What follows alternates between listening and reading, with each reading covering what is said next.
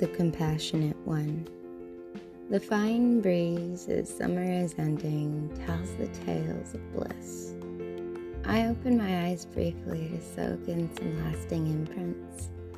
I see the glistening water from the lake and a few last swimmers enjoying the water before heading back in. How we wish we all could stay in this moment, a bathing suit on and the kiss of the sun rays. Nature is so faithful that way. I'm smelling the pine trees above as my glasses are on and my eyes closed. I hear teenagers in love. The boy tells his tales of his undone glories and triumphs that were never really won. I smile and chuckle. His girl, so intrigued in the moment, gives advice to his frivolous mind. His ego is fulfilled and the girl, captivated by the moment, laughs, believing it's real. How graceful the air is, with subtle whispering breeze, on the evening of this hot summer's day. We sit and soak up the minutes full of peace, benefiting in nature's way. Come, passion, compassion. We come to this place with passion. Compassion is what nature has made.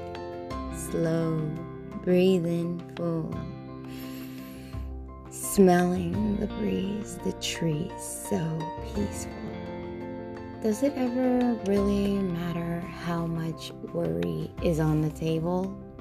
We free our thoughts to allow ourselves and enable.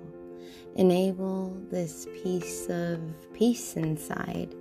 The crackling of the evening bonfires reside. Peace, today, tonight, and the next. It's the only avenue we wish to reflect. Peace. I can free this madness for a moment or two. Peace. We reach with compassion, a side we often refuse. Peace.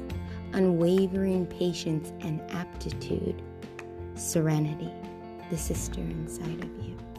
So come, passion, compassionately to a resolution of a state of compassion inwardly.